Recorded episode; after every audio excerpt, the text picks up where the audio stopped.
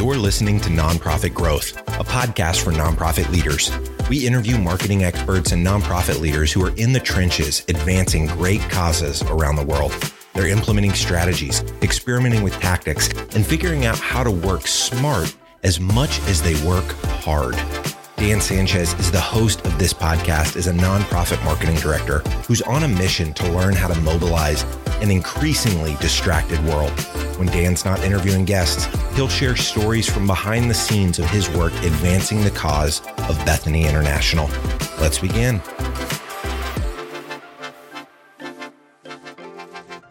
Welcome back to another episode of Nonprofit Growth. Today I'm sitting with my coworker and friend, Matt Schmitt. He is the digital technology manager here at Bethany International. And I wanted to have him on the show today because we were able to pull off together probably one of the biggest uh, feats since we've worked together for the last three years of migrating from Blackbaud's Razor's Edge CRM to Salesforce.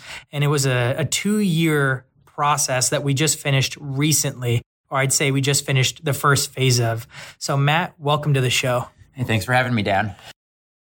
And Matt, before we jump into Salesforce and the migration to Salesforce, I wanted to ask you even how you got started in digital technology and marketing, because I think that's just kind of a fun story for those. And I think a lot of other people can empathize with you and where you're at.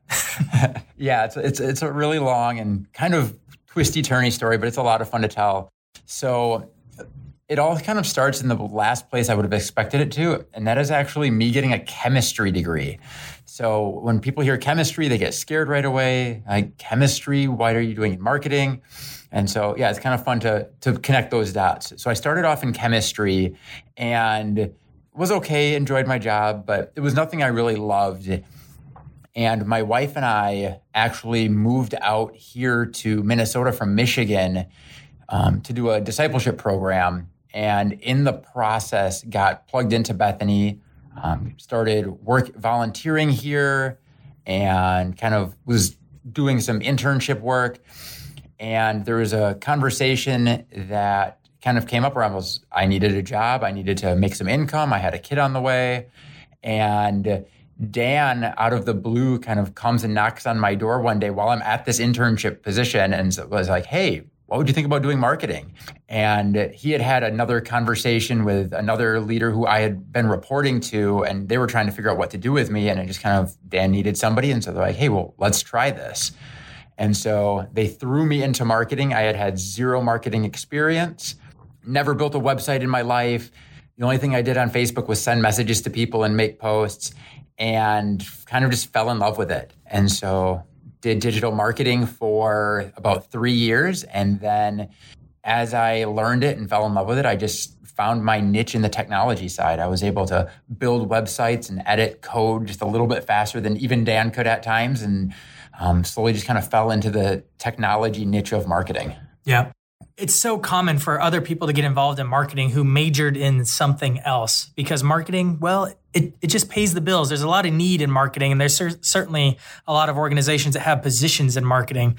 Matt tended to be highly technical, and we knew even before I even talked to him that he was going to be a good fit in marketing because of his tech, his just technology ability and his like his just ability to think deeply about fairly complex problems and and sort it out in a really logical way. And I knew he would be a good fit for how we ran marketing we tend to lean heavily on technology to do what we do. And of course, naturally, I included him from the beginning when we started talking about our move to Salesforce. But before we get into that, Matt, can you tell us a little bit more about what were some of the the hurdles we were running into with Razor's Edge?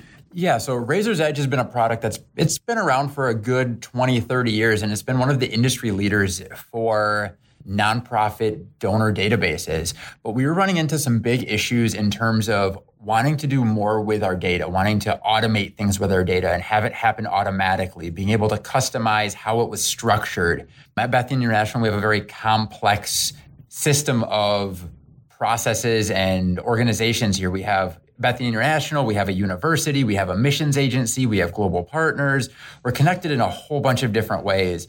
And Razor's Edge just, it lacked some of the flexibility that we needed to really structure things the way we wanted to. But much more importantly than that was the just inability to really set up automation the way we wanted to. Um, when I think automation, I think A happens, I can now make B happen instantly. And Razor's Edge just really didn't have that ability to immediately trigger stuff without having some manual intervention involved. And that was really going to stop us from doing what we wanted to do with marketing in terms of donor relationships. Absolutely. So, what were some of the solutions we looked at first? Yeah, so I mean, we did a, we did a lot of looking around. We we looked at I mean, we talked about building our own. We talked about using things like Donately and um, HubSpot and Infusionsoft, and we we were we had looked around at a lot of different database and automation options. And there was a lot out there. There was probably we probably had a list of 15 by the time we were all said and done. And you know, we evaluated those on a few things, but overall I feel like we we kind of came to Salesforce as being what was going to be our best option.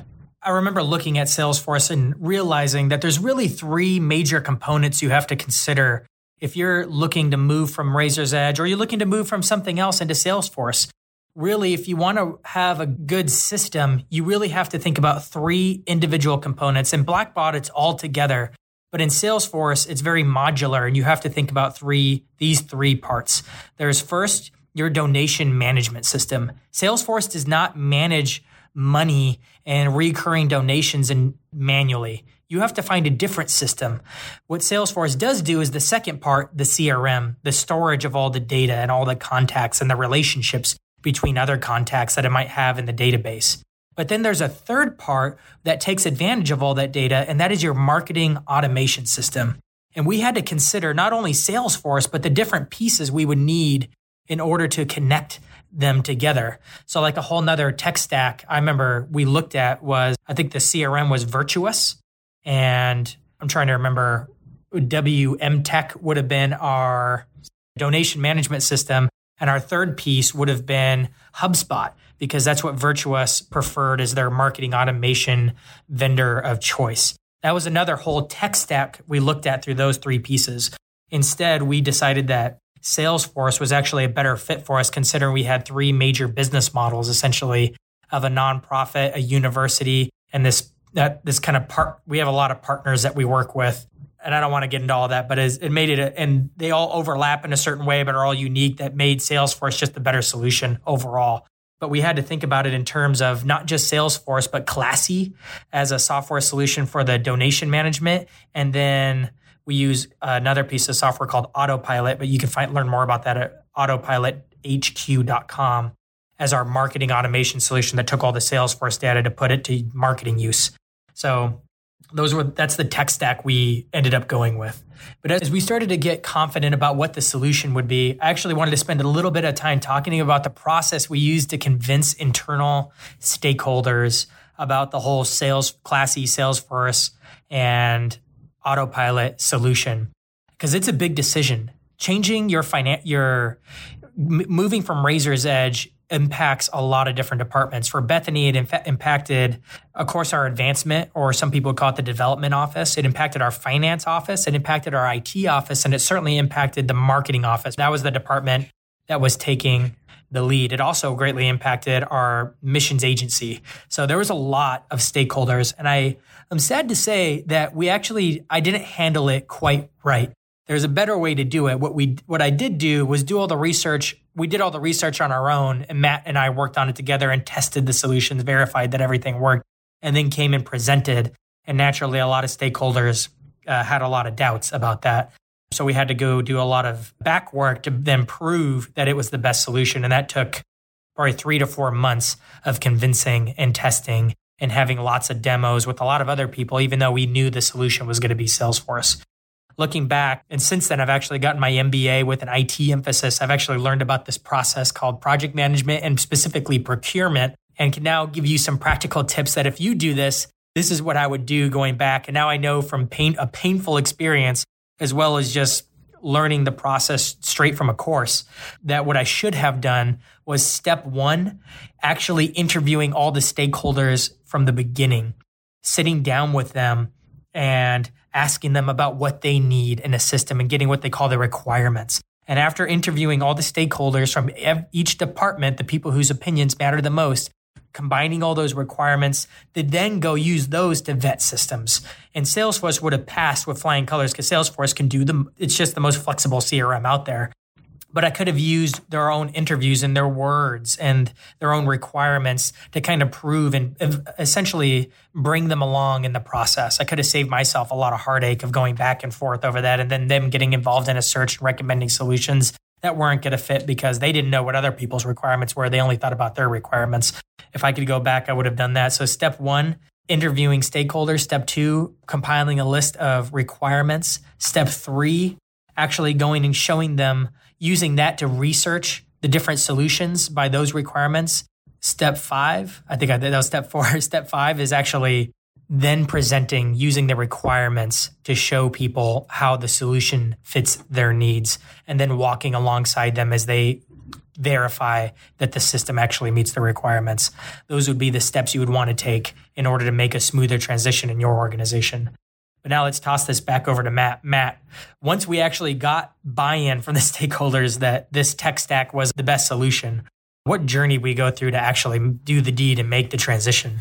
Yeah, so this was this was quite the journey. I think it was probably more than either Dan or I actually planned on it being, but it was well worth it in the long run. So the first thing we ended up having to do is actually purchased Classy, which is the donation processor and donation platform that we decided to use with Salesforce. And the reason we chose Classy was because they have, as far as we're aware of, the best and deepest integration with Salesforce of any product on the market right now. And so that was the big selling point that they had. Classy does tend to run a little bit expensive, but we were able to make that concession knowing that it was going to be the best solution for us in the long run. So after we purchased Classy, we had to begin funneling all new donations that we were receiving into Classy. And that wasn't too difficult. Over the course of a week or two, Dan and I set up a whole bunch of donation pages and slowly, just one after another, replaced the old donation pages that we had that were feeding into Razor's Edge. And so all of our new data was now coming into Classy. Then, for an interim time, we had to find a way to take all of that information that was coming in Classy and push it into Razor's Edge because the rest of the departments and everyone else in our organization was still using Razor's Edge. We hadn't left it yet. And so we developed a process using a few Excel sheets and some data imports and exports where we could move the data from Classy to Razor's Edge so that we weren't missing data and our finance team and everybody could still know where we were at with reporting.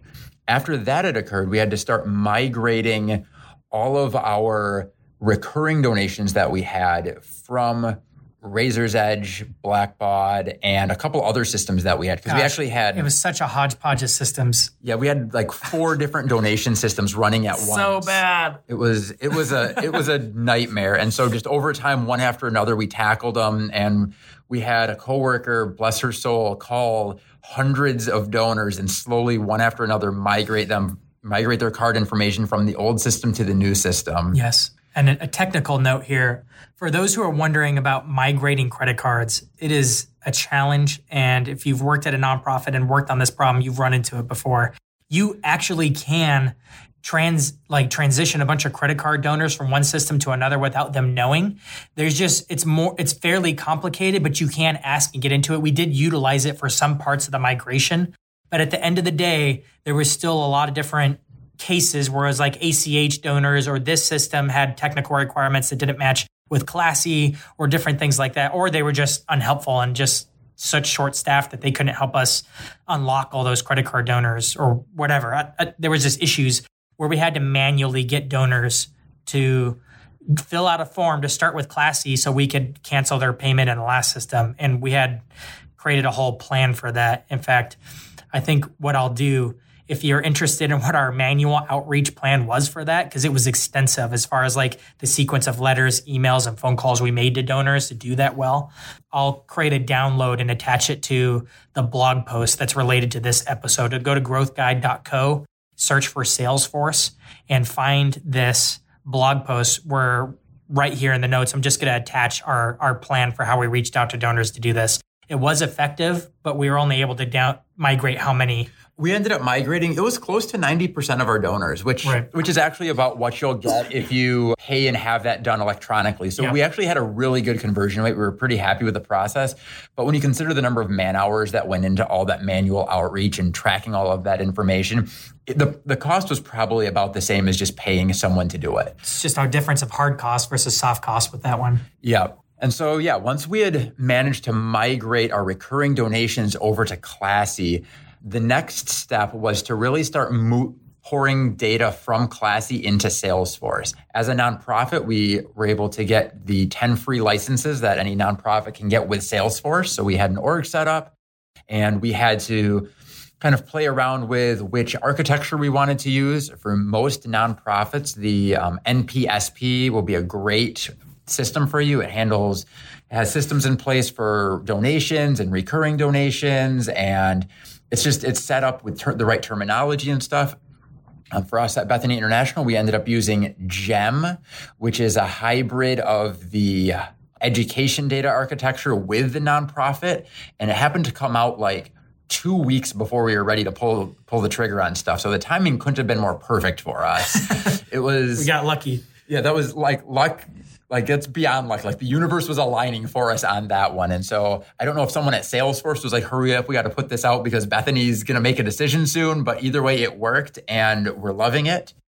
And so we then added Classy's tool where it started pouring data from Classy into Salesforce. We were able to just pull all of the historical data that Classy had ever received into Salesforce as well.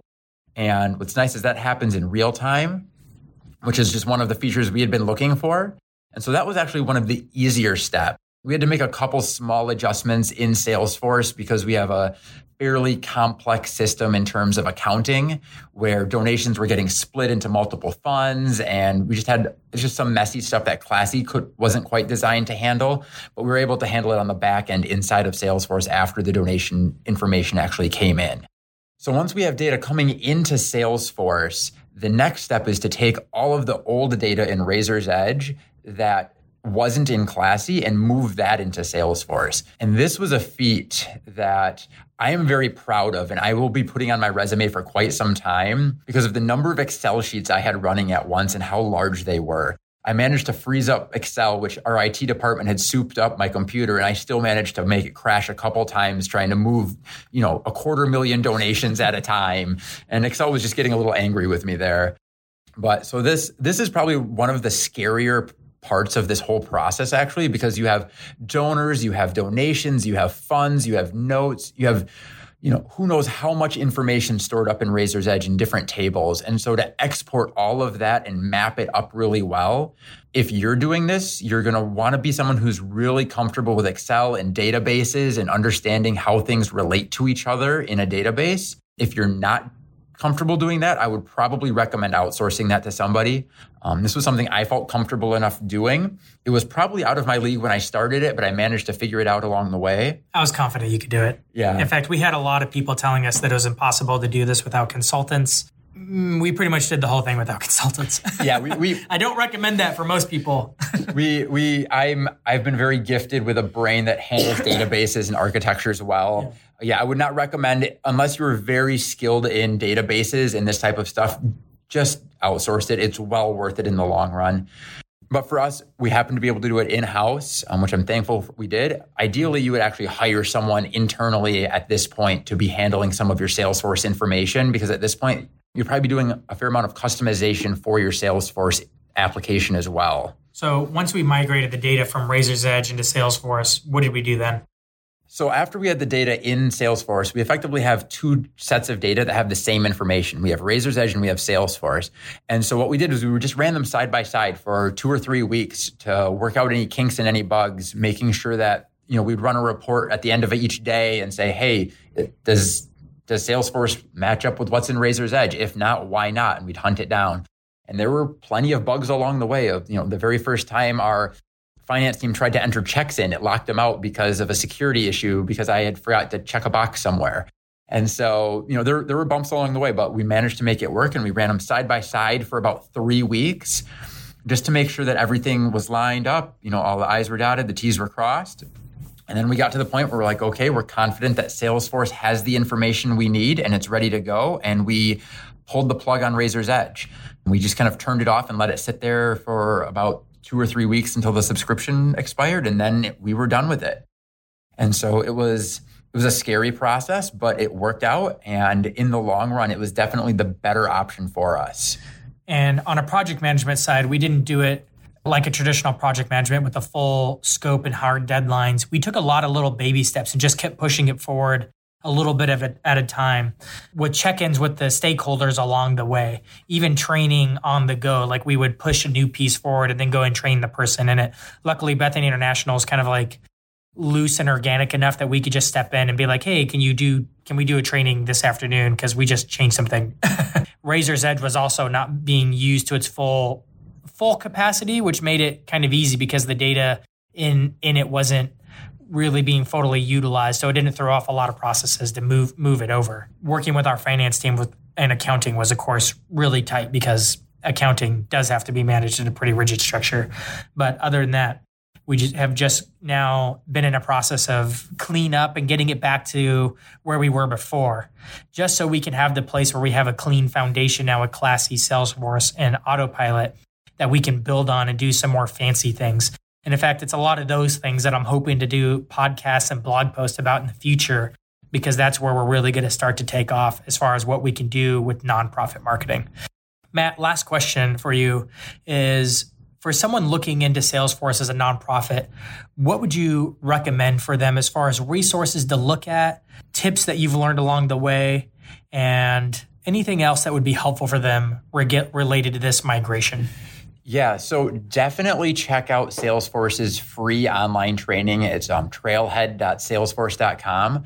That is where I self taught everything that I now know about Salesforce.